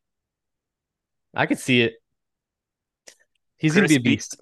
Chris B03 asks, please touch on Miami's plans moving forward for quarterback. Will Miami hit the portal uh, and target other high school players other than Judd for this 20 Judd Anderson uh, for this 2024 cycle? Every recruit can't be a raw project. If Tyler Van Dyke goes down, Jacurri Brown isn't ready, and neither is Emory Williams. Judd Anderson is very raw too. I just don't see the light here. So I'll say this. The longer I do this, Gabby, the more I kind of realize it's really hard to judge that position until you're playing in real games. Um, practices at that position in particular are so different than any other position in football uh, because you can't touch those quarterbacks, and that's how it should be in practice. You gotta you gotta protect them. You gotta bubble wrap them. But I do think it's hard to really truly assess what what quarterbacks are in practice. Now, you got to do your best in practice. You got to perform at a high level in practice with the situations you're you're thrown into. But I guess I'm saying all this in, in terms of like I get why you would on paper say Jacurri slash Emory aren't ready yet. But we honestly don't know that. And you won't know that until it's game time. Uh, again, we saw Jacurri get thrown into uh, a starting role last year. Clemson went about how you would expect it to go. You know, an elite defense against a developmental quarterback. That went how it should go. And uh, then Georgia Tech, I think he, I think he performed pretty well against Georgia Tech. Um, I think Jacurri is a better player now since that Georgia Tech game, and so I'm not necessarily convinced that he isn't ready if if Miami gets to that point. And with Emory, we just don't know. Like I I am intrigued by his skill set, but we just don't know. We got to see it in a real game. Um, so I'm not ready to make any like black and white statements there, um, because again, I think you have to judge quarterbacks in games. Honestly, like when Tyler Van Dyke was elevated, I didn't think he would turn into being what he is now. Um, and you know, he's definitely turned into a better player than I assumed he would have um, when he got his opportunity. Um, in terms of just like what the plan is, I I would be surprised. Let's let's have this conversation, assuming Tyler Van Dyke moves on, right? Um, I think Miami should go get a portal quarterback and raise the competition level of the group. I don't think that necessarily means that quarterback. I mean, it depends on who it is, I guess, but I don't think it necessarily means that quarterback is the definite starter. I think you need a guy to come in and, raise the level between Jacurri and Emory, and the cream rises to the top. In terms of the Judd stuff, you know, look, like I get it, like you know, maybe the, the performances aren't what what you would want, but this is kind of what they took. Like I don't understand. Like I just think when he committed, didn't we know that he was a developmental kind of guy? Um, so to me, he's a guy with big traits in terms of size and kind of a big arm. You take him and you see what you got in year three at the college level. Um, but I think that's just kind of what what Miami knew he was going to be when they took his commitment. So those are my thoughts on quarterback. Yeah, no, I mean along the Judd things again. I, I don't think Miami. I think Miami knew exact. I don't. I think they knew exactly what they were kind of getting in Judd, and I don't think they were taking Judd because they felt like he was this like all time. You know, he's gonna throw up. He's gonna put up a bunch of stats and all those things. I think they kind of looked at the tools and uh, you know the the the ability to be mobile and athletic at you know six foot six, two hundred and ten pounds or whatever. And the, and we can the, disagree about that approach. I yeah, think that's of fair. course. Yeah, yeah, no, for Uh, sure. Again, if that's the right approach, is you know definitely a conversation. But my, I mean, you know, of course, they were about they missed on Aaron Noland, who kind of became their guy. And uh, you know, if they had done, they had done plenty of evaluating and digging on on Judd, and kind of liked what they saw. And again, I, I think that what you know what it has happened on Friday nights to this point, you know, maybe isn't the smoothest or the sharpest, and you know, obviously not ideal. But I think that they're just kind of all in on the traits. And again, I think just because of that, I don't, I don't know how much that's going to be kind of the difference maker, you know, as far as like the plans, as uh, you know, for the 2024 quarterbacks. Just because, again, I think they kind of watch him throw. And to David's point, I mean, sometimes with quarterbacks, you just don't know until you know the bullets are flying, and you know until it's time to kind of get hit. And you know, they felt like he, you know, has the arm talent, he has the the, you know, he has again just athletic traits and things like that, his understanding of the game, where, you know, again, we're not going to be able to judge judge Judd Anderson and what he kind of truly is going to be until, you know, year three of his college career. And um that's obviously still ways away. And, you know, I think uh, you know, uh Shannon Dawson has done a good job with identifying and and developing quarterbacks. So, you know, you never know. And I feel like similar a, a similar way that we were talking about Judd Anderson last cycle. I feel we were talking that way about Emory Williams. If just like, you know, oh, he's not winning games on Friday nights. His team is uh, five and set or whatever the case was. I, I forgot what his team's record was, but it wasn't great. And look, we're talking about Emory. We started talking about Emory in the spring and even in the fall as a guy that's definitely, uh, you know, He's performing well. Yeah, he's good enough. So I just think it's kind of like again easy to get caught up in all that stuff. But let's see what Judd Anderson is when he has two, three years to kind of develop. And again, I'm not saying he's going to be the guy, but I don't think that this is all this type of stuff is is what gets Miami kind of off track at the moment. And you know, as far as as what happens in the quarterback room next year, I absolutely 100% expect them to be active in the December transfer portal window, um, and and go try to find a guy to add to this quarterback competition to throw into there, and then kind of see how it all shakes out. I think that you know it's it's going to be very important for there to be you know legitimate competition next spring, and uh, I would be pretty stunned if uh, Miami didn't go find a quarterback to kind of add to the mix. G McCoy 50 asks, I know that you can't say anything about individual players, but are you anticipating any major two deep players missing the first game other than Zion uh, Nelson and TreVonte' Citizen? So the only major players I'm kind of monitoring right now because of, you know, I would say minor camp stuff uh, would be Akeem Mesidor dealing with like a foot thing, but I think he's back practicing now. So that might be all good. And then Elijah Arroyo dealing with the hamstring type of thing, uh, hamstring strain, which is common for guys who are coming off ACLs. So, you know, that back part of your leg, you know, when you're coming off ACL surgery, you have to really strengthen it. That's part of the process. And hamstring strains are, are, are fairly common uh, for guys coming off that type of knee injury. So those would be the two. Um, again, I I kind of think both guys will probably be okay for game one. If not, I would definitely think they're just holding them out for game one and they'll be good to go for game two. Uh, District Kane asks if you could pick one player to be immune from injury this season other than Tyler Van Dyke, who would it be? Wow. He he District Kane says I'm going with Matt Lee. So I think Matt Lee's a good one. Yeah. Cam Kinchens is a good one. So those are the three guys that represented Miami at ACC Media Days. I think those are the easy three. So outside of those three, who would you take? Man, uh, I'd go I'd Leonard Taylor. Yeah, Leonard Taylor's a good one. I thought about Leonard Taylor. I, I and I, I think I'm just thinking about the offensive line too, like maybe just Javion Cohen next to him, just uh make sure that like you know your best players on the offensive line are are fully healthy. Okay. Uh, Ohio Kane 2005 asks, "What's your biggest surprise so far this camp, and your biggest disappointment?" So, surprise for me, I'd probably go Damari Brown. I didn't really see him like. I mean, I like him a lot. I like his talent a lot. I just didn't think he'd really get an opportunity to start game one. And I don't know if he is going to start game one, but he's in that mix. He has an opportunity to be that guy. And so I'm a little surprised that it's come that soon. I like that. Um, I'm just surprised that coaches were willing to do it, but credit to them for doing it.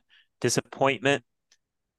I don't know. I mean, I, would probably say maybe the tight end injuries. I, I am a little curious. I mean, the injuries, and again, they're they're for the most part just minor camp type of deals. Uh, but they, you know, they've had a lot of injuries there at tight end, and I I do wonder like how that has had to change their approach by the work they do on offense. I think they want to be multiple. I think they want to play quite a bit of two tight end sets, quite frankly. But when you start picking away at, you know, your tight end depth, it probably makes more sense to go four wide a lot. And we've seen a lot of four wide looks uh, when we've been able to watch because of that depth being picked apart. So um, I don't think going four wide is a bad thing at all. I'm just curious, like how these injuries have kind of changed their approach a little bit. Um, and just in general, you know, I think it could cause things to be a little more disjointed, I guess is a fair way to put it. Um, because you don't have your full arsenal of what you want to do in terms of being a balanced offense. Yeah, I mean, if I could, if I could keep some, I mean, I guess my biggest surprise, I think Damari Brown is clearly the biggest surprise of camp. I think the fact that he's going to potentially start is, I mean, I think just team wide, I think Damari Brown is obviously the the guy that every, I mean, you have to point to and just be like, okay, that's probably one thing I definitely did not expect to kind of happen. He was a summer enrollee, um, you know, and I think the fact that he's kind of taken on this role uh, or potential role is is has definitely been one of the biggest storylines of of fall camp so far. I think a dis- maybe a disappointment for me, uh, a kind of uh, maybe along those similar lines, is probably that Jadais Richard like didn't kind of take that second cornerback job. Uh, I, I thought that he was. I thought he. They. I thought they brought him in with the intentions of, you know, he was kind of going to be the guy opposite of of Davonte Brown, and I think uh Jadais Richard and you know really him. Again, I'm not saying that he's not gonna like play say, or whatever. I, I hear pretty good things about Jadais. Yeah, but maybe that speaks to Damari's talent. I don't know. Yeah, but... it, it could. It could. It, it definitely could. And again, I'm not saying Jadais is a bad player. I mean, the first day of fall camp, we saw him pick a ball off. You know, I, I think he's a talented kid. Um, you know, again, maybe even just kind of going back to the scrimmage and and you know the open scrimmage that we saw. Um, you know, and again, we're so limited in what we're able to consume. So who knows? Maybe I'm out of bounds here. But I, I was I was really hopeful that it was going to be like you know a couple. You know, it was going to be like Davonte Brown, Jadais Richard, and uh, yeah. you know maybe Jadais Richard is a quality depth piece that they could rotate in. Uh, but I thought Jadais Richard was going to be maybe more immediately impactful um, you know, in in the in in and by that I just mean that he was going to be like a starter. I think one disappointment too, and again, this isn't necessarily a fall camp thing. This is more like a roster construction thing that is just evident during fall camp. Is just that Miami wasn't able to get like a big stout D tackle, yeah, in the portal, and then also a third safety in the mm-hmm. portal. Mm-hmm. The third safety is also really concerning. Yeah. Uh, OmniPoint asks, based on everything you have seen and heard from sources, are things pointing towards Leonard Taylor being trusted with more snaps? Would you expect snap count? What would you expect snap count per game? So, you know, look, I think the standard is high for Leonard and it should be high because he is a free talent. I think people are encouraged by the way he has taken a step forward this year. So you look at the snap count last year, he averaged about 27 defensive snaps per game. I think it's, you know, look, Miami's going to rotate. I don't know if they're going to be a team that plays a D tackle 60 snaps. Um, I'd be surprised at least if that was the approach. I wouldn't be against that, but I, I don't think they want to do that. So I kind of look at it as like he's going to play maybe 35 snaps per game with the effort also being better in those 35 snaps and that that that equals, you know, just over 400 defensive snaps for a 12 game schedule. So that's how I would view it. I do think they're encouraged by his conditioning level and his effort in practice. So there's been some nice steps forward there. Ohio Kane 2005 asks, What is Gabby and David's take on quarterbacks under Mario? Just a real take on his reputation with respect to the quarterbacks. Um, go ahead. No, I mean, I was gonna say, like, I mean, I, I, I think, like, obviously, everyone's kind of ties. I think Mario to like Justin Herbert. Like, you know, I think everyone tries to like knock Justin Herbert under Mario, and yeah, he was a generational talent, and you know, he obviously, you know, has gone on to be one of the NFL's best quarterbacks. But like, I mean, they, they still won like a Rose Bowl together. Like, I feel like he still performed, you know, well, and I, I definitely get that. I mean, I feel like Mario just as a head coach too. I mean, he's had Justin Herbert Anthony Brown and then really Tyler Van Dyke, right? Like, is there another is there another quarterback that's kind of mixed in there? Um, well, it's his FIU days, but yeah, I mean, okay, his FIU days, yeah. Uh, but yeah, I mean, I think that's look, narratives definitely can stick to quarter to coaches, and look, I don't think it's like blasphemy to say like Mario Cristobal cares a lot about the run game, right? He wants to feature thousand yard backs. But I think if we're being honest too, like I think it's easy to make blanket statements and, and hit coaches with narratives. Um, but to, if we're going to be fair, right? Like I think we got to talk about number one, what is that quarterback's talent level? Number two, what does that quarterback have to work with? Because quarterback is very much a, de- a position that's dependent on the players around him. And so you mentioned Anthony Brown. He had the best year of his career uh, right. at at Oregon. He threw for three thousand yards with 18 touchdowns and seven picks, while rushing for 650 yards and nine touchdowns. He was not drafted, um, and his top receiver that year didn't total more than 600 yards or four touchdowns. Justin Herbert threw for 3,400 yards, 32 touchdowns, and six picks while completing 67% of his passes. You know, that that performance was good enough to get him drafted, what top five in the NFL yeah. draft. He was also not throwing to like NFL receivers at all at the college level. His top guy was Johnny Johnson III, who totaled 836 yards and seven touchdowns. He was an undrafted free agent. Um, so I do think, you know, he gets hit with some narratives that there are some truth to. Uh, but in terms of like being a quote unquote quarterback killer, I think that's a little overblown. To me, like if I was gonna hit Mario with some of this stuff, I would say, and I think he's addressed it in this cycle. I would say you got to get receivers that can change a game. And he's done that with JoJo Trader. And I think Chance Robinson has that potential. Last cycle, he did it with Nathaniel Joseph. So, uh, you know, the quarterback killer narrative is a little overblown to me.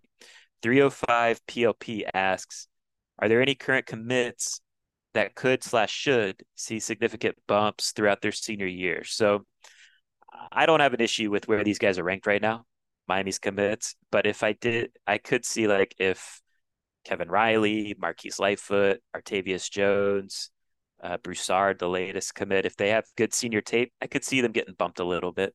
But uh, you know, in general, I don't have an issue with with the rankings right now. Yeah, I think two that I think Miami would probably pound the table for are Kevin Riley. Uh, he's still ranked really high. I mean, I don't have it right in front of me right now, but like Kevin Riley, yeah, Kevin Riley's like a top hundred or so player.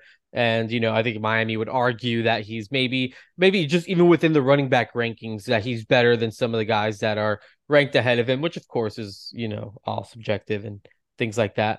Um, and I think Kavion Broussard is one that they're actually like really excited about. And they and look, there's just not a lot on him. I mean, he didn't play spring football. Right. He didn't really camp any, anywhere in the summer. Um, you know, so I think that there's just not a lot of information. There's not a lot of eyeballs that have gone on Kavion Broussard. But uh, I think they think that he's going to have a huge fall. And I think if uh, you know, if he does have a huge fall at six foot six, 285, 80 pounds or whatever the case is, and he just continues to kind of show that he's a a potential tackle, you know, left tackle, right tackle, whatever the case is. Um, you know, I think he's someone that maybe he's already an 88, which is a high three star.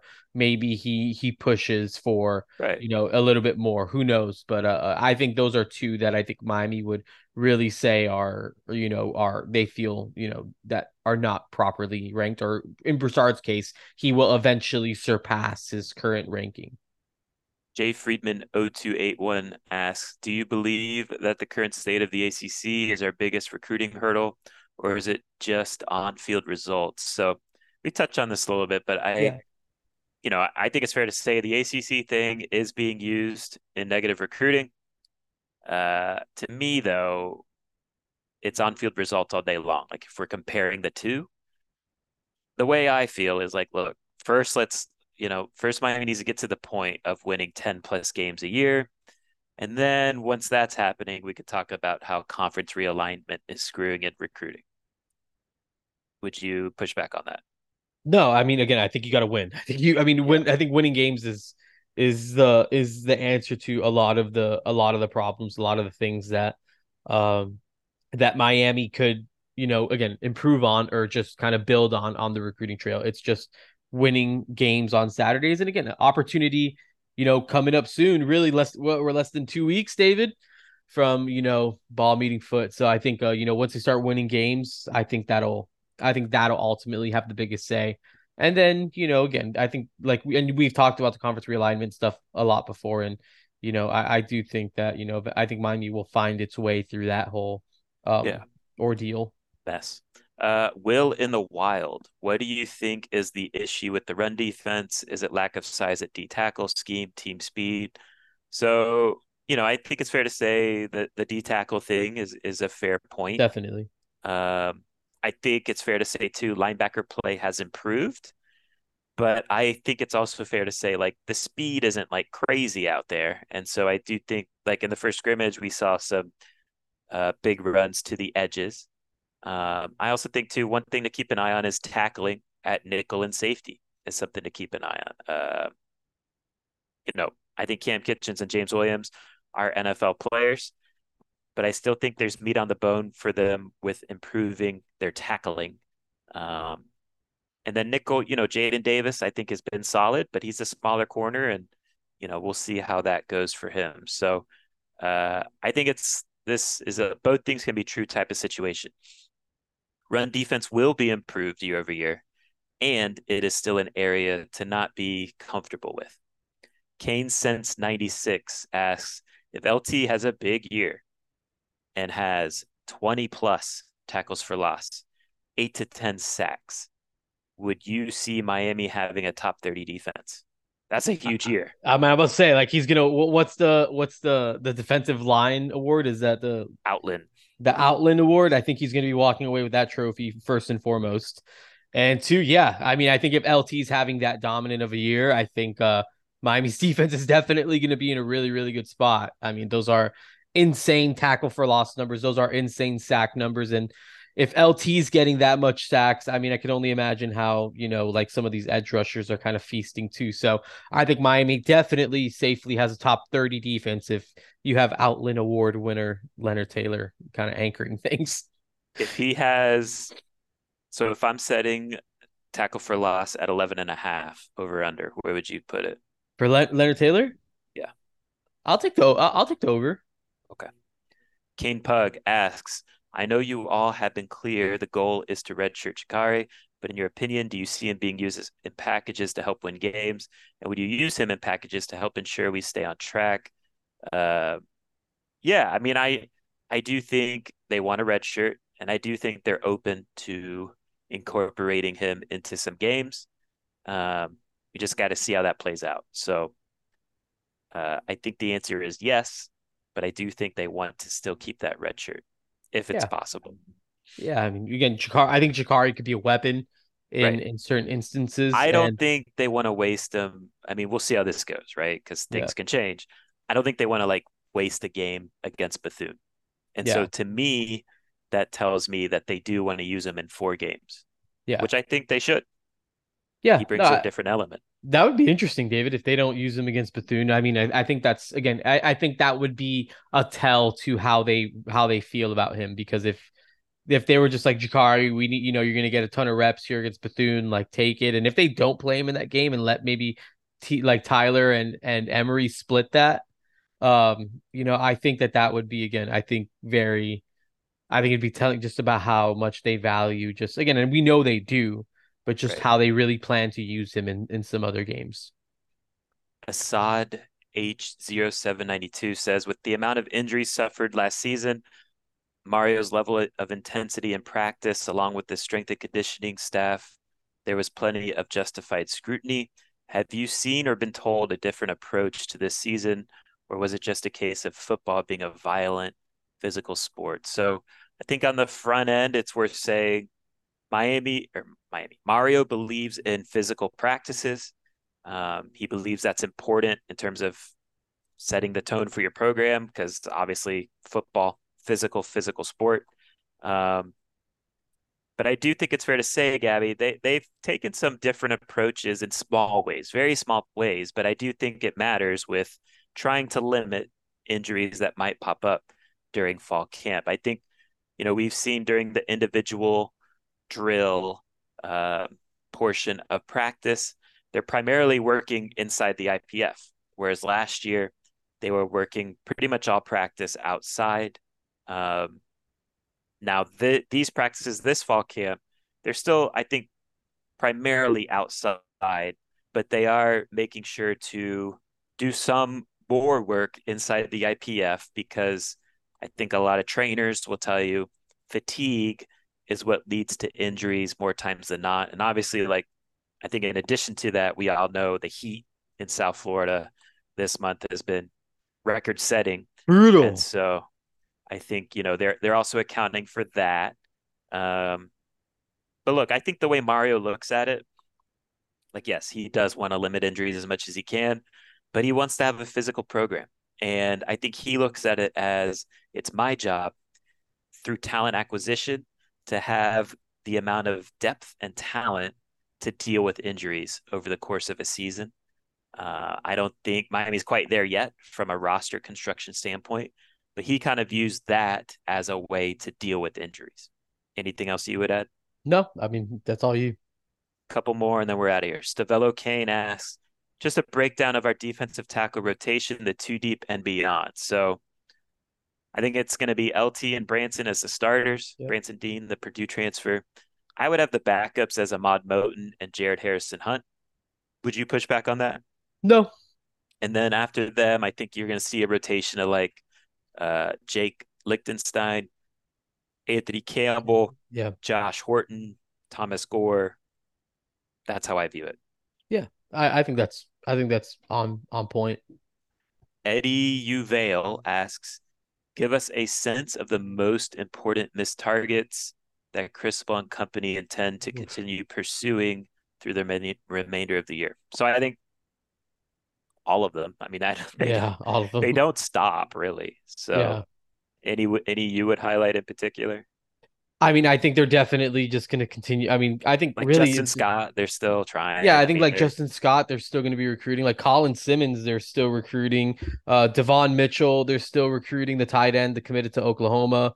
Um, shoot, if there's a miss bu- on David Stone this week. They're not going to stop. You know. Yeah, if they miss on David Stone, exactly, they're not going to stop recruiting David Stone. Um, you know, again, I think even the guys like who I mentioned earlier, like you know Jeremiah Smith, Ellis Robinson, all those guys are all guys that they're just going to continue to kind of recruit. I mean, they're they, they're not going to stop recruiting any of these guys, especially if they start winning some games. I think they know that, uh, right. you know, there's going to be a window for them to kind of, you know, again, kind of come back to the table, present, uh, you know, those types of things that like, hey, there's there's a chance here, like there's an opportunity here, and you know, they're definitely going to start, you know, pushing that issue. Justin Ibarra 65 asks, I like this question. Most important question of the day. Who Definitely. has, you're going to have to educate me because the question is who has the better Cuban food, La Carreta or Sergio's? I have to admit, I have always been a La Carreta guy. So yeah. that's where I go. I've never been to Sergio's. Sergio's is fire, bro. So you you like it more? I like Sergio's more. Okay. I, am a Sergio. I'm a Sergio. I don't have Sergio's like all the time, but like, I mean, a Sergio like Sergio's. Uh, I was text. I was telling my brother and a couple of my friends this. Like the Sergio Croqueta has definitely shot up my my my hot board of of best in Miami. It's really really good. Uh, okay. but Sergio's has a very like expansive menu. Like Sergio's menu is like really cool. Like it's it's Cuban food, but it also has a lot of like really you know different things on it too. That's that are that are really really good. I think Sergio's I think Sergio's is is an awesome like La Carreta is just like if you just want like the typical cookie cutter Cuban food, like go to La Carreta, just enjoy a nice Cuban meal. Like Sergio's, you can kind of branch out a little bit and still like you still have that core Cuban like you know like core Cuban cuisine, but you still but you get a you can get a little bit more too, and then it's just. I, I mean, I, I, I love Sergio's. I really love Sergio's, so I'd probably get there? there. I mean, I'm a, I usually just go. I there's like a they have some like I don't know, it's like a firecracker shrimp type of thing. All like I'll usually get that it comes in like I don't know if it's like tacos or like a wrap or something like that. Um, they have things like that. They have like a they have they have like a wrap that's a I think it's called like a criollo wrap or something like that. That it's like um plantains, um rice, you know the typical rice, beans, chicken. Um, they get they give you like this little garlic sauce on on the side. I mean that's that's definitely a a go to. Uh, and then you know I'll just do typical like Bango Day or something like that. Like I'm not like a I'm that that's basically as far as I go, you know, Cuban food wise. But they got a lot of really good stuff. Like the menu is really cool. I've seen like what other people order, and you know they have a really like expansive stuff. And then I'll always get croquetas because then like I like that that'll be like a morning. Like if my morning if I want like a cafe con leche in the morning, like I'll stop at Sergio's here around the corner, and uh and grab something there and probably grab a a croqueta too and just m- munch down, bro. Sergio's is a really good spot. All right, we'll have to hit it. Who has the better Cuban sandwich though? really funny, bro. Really funny. No so one ever. Gaby does not like a Cuban sandwich. Uh, I'm not a Cuban sandwich guy. I generally just go picadillo. Uh, yeah. I also like. I mean, it's fairly just basic, but I like the pollo a la plancha. Uh huh. Yeah, just grilled grilled chicken. Yeah, yeah. So lots of good stuff. I also like uh, last time I went to I forget the name of it, but last time I went to La Carreta, there was like a it was like a meal with like chicken and rice and just like they like had a piece of cheese just like melted on it. I don't know yeah. what that's called, but it was yeah, good. I don't know. We there's a few good. there's a few spots we gotta hit. We gotta hit we gotta hit one of those Cuban spots. We definitely gotta hit a Sergio's, but you're gonna have to come. I'm trying to think if there's a Sergio's by campus. No yeah, I guess shout-outs. no free shoutouts. Okay, that's fine.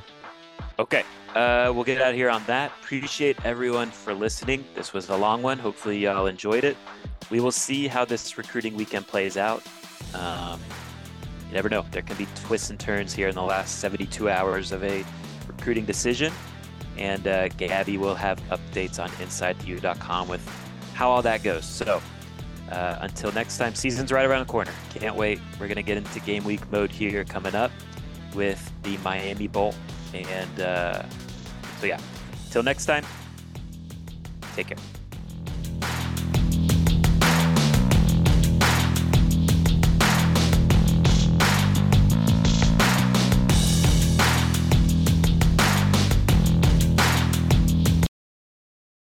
Producers Matt Damon and Ben Affleck, explore how art and music sustained hope during the siege of Sarajevo, thanks in part to humanitarians and the band U2. Kiss the Future, new documentary now streaming exclusively on Paramount Plus. Go to Paramount Plus to try it free. Terms apply.